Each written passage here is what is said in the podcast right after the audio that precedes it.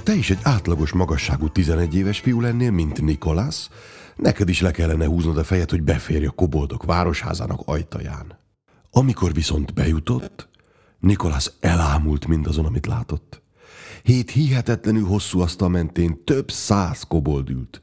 Voltak kisebbek, nagyobbak, gyerekek felnőttek, soványak, kövérek és közepes méretűek, egy szóval mindenfélék.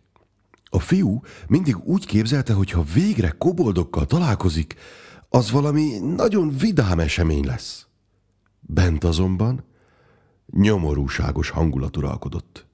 A koboldok a tunikájuk színe szerint tömörültek csoportokba. Én zöld tunikás vagyok, mondta Topó apó. Úgy, hogy mi ülünk a főhelyen. A zöldek alkotják a kobolt tanács tagjait. A kék tunikások azok, akiknek valamilyen különleges foglalkozásuk van, játék vagy szánkókészítők, mézes kalácssütők. A barna tunikásokban nincs semmi különös. Régebben persze minden más volt. Vodolapó ideje előtt mind együtt ültünk. Ez ugyanis a koboltság lényege, az együttlét. Ki az a vodolapó? Csi, te! Ne olyan hangosan, még meghallja. Amikor Nikolász a koboldok karácsonyáról fantáziát, mindig ének szót, meg egy csomó édességet képzelt el. Hát édesség ugyan akadt, az egész helyiségben fahéj és mézes kalácsillat terjengett, a koboldok azonban nem úgy néztek ki, mint akiknek túl jó az étvágya. Valami énekszót is lehetett hallani, de a koboldok olyan ványattan kornikáltak, hogy belefájdult az ember füle. Pedig maga a dalocska nagyon is vidám volt. Gondok persze mindig vannak, de mint a hó elolvadnak. Énekelj és nevess inkább, a gondok magukat megoldják. Karácsonyhoz nem illik a bú, végy a kalácsból, és ne légy szomorú. De mindenki szomorú volt, és savanyú képet vágott. Nikolász kényelmetlenül érezte magát. Mi bajuk van? Kérdezte suttogva topóapót. Miért vannak ennyire elkeseredve? Mielőtt azonban topóapó válaszolhatott volna, az ük, ük, ük, ük, ükunokája bizonyítékot szolgáltatott arra, hogy vannak azért még boldog koboldok. Már majdnem karácsony van! rikkantotta. Egy csapásra csend lett, mintha megfagyott volna a levegő. A koboldok most mind feléjük fordultak, és Nikolászra néztek. Topó apó megköszörülte a torkát. Szervusztok, koboldok! Nos, még épp időben érkezett meg különleges vendégünk, mivel karácsony ideje van, kedvesnek kell lennünk egymáshoz és másokhoz is, és úgy vélem, nem ártana újra megmutatnunk, milyen vendégszerető népség a koboldoké. Még akkor is, ha történetesen egy emberről van szó. A koboldoknak még a lélegzete is elakadt. Egy ember? Kiáltott fel az egyik.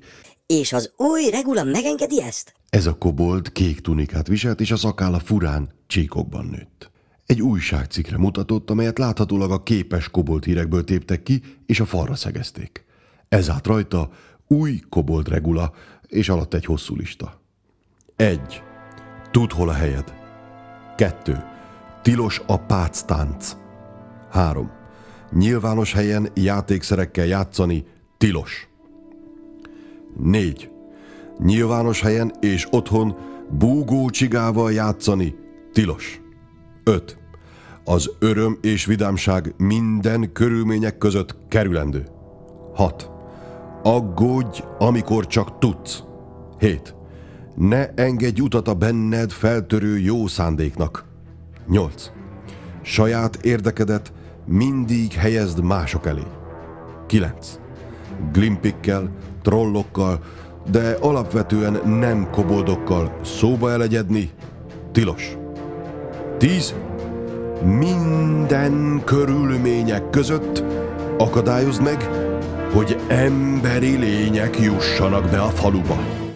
Nikolász kényszeredetten elmosolyodott és intett a kezével. Furcsa csend állt be, és csak egy kis kobold gyerek integetett vissza. Néhány öreg mormolt valamit az orra alatt. A fiú semmit sem értett az egészből, nem úgy volt, hogy a koboldok kedvesek. Hát ahányszor csak maga elé képzelt egy koboldot, mindig egy aranyos, mosolygós, boldog teremtés jelent meg a szem előtt, aki játékot eszkábál vagy mézes kalácsot osztogat. Az apukája ugyanis így mesélte. De lehet, hogy a mese mégsem volt igaz. Ezek a teremtmények elfordultak tőle, nem szóltak egy szót sem, vagy ellenségesen méregették. Nem is gondolta volna, hogy a koboldok így tudnak méregetni. Menjek el? Kérdezte Nikolász feszengve. Ne, ne, ne, ne, ne, ne, ne, ne, Tiltakozott hevesen bohóka. És a biztonság kedvéért még hozzátette, ne! Topó apu is a fejét rázta. Erre semmi szükség, gyere, ülj közénk. Találunk neked helyet a főasztalnál. A koboldok néma csendben hallgatták, ahogyan az öreg kobold facipője végig kopog a termen.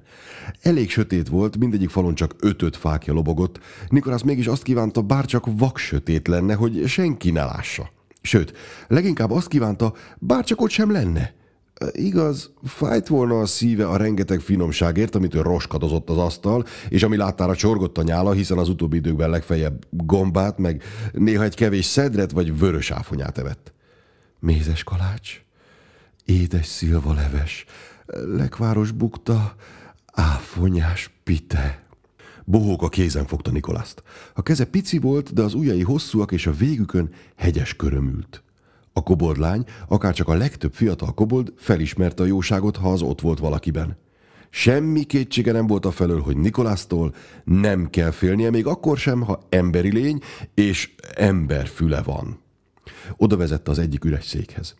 A koboldoknak legalább a fele szörnyűlködve állt fel, amint a fiú közeledett feléjük, így aztán Nikolász számtalan szék közül választhatott. Végül leült bohókától jobbra, és ekkor a sok finomság látványa annyira eltöltötte, hogy egy időre megfeledkezett minden másról, még a koboldok furcsákodó pillantásairól is.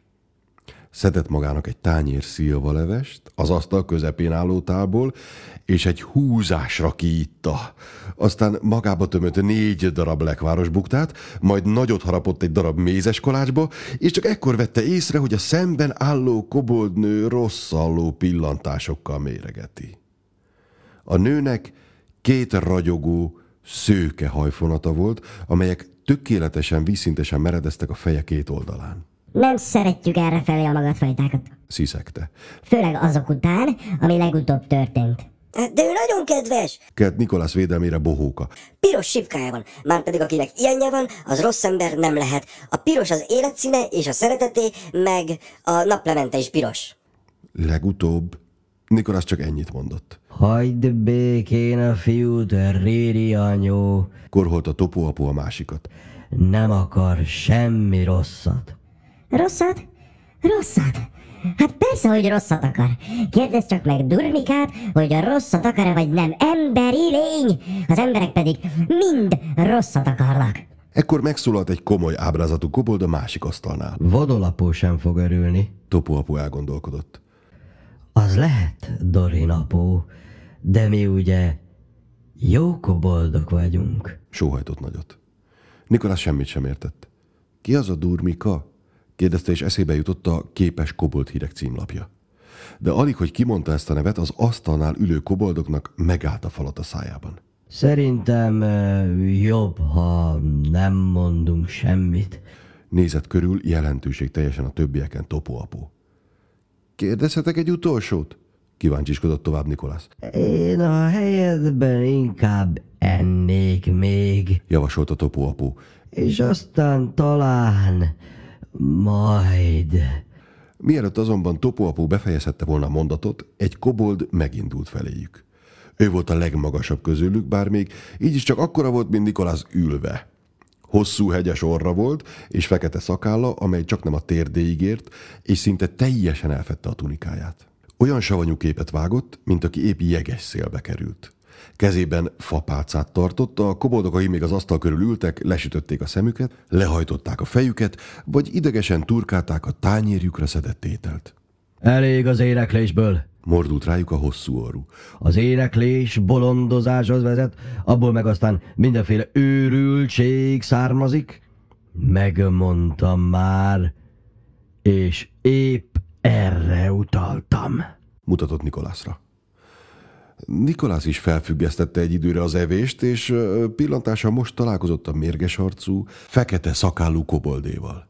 A szíve gyorsabban kezdett verni, és mintha a rémület jeges szele csapta volna meg.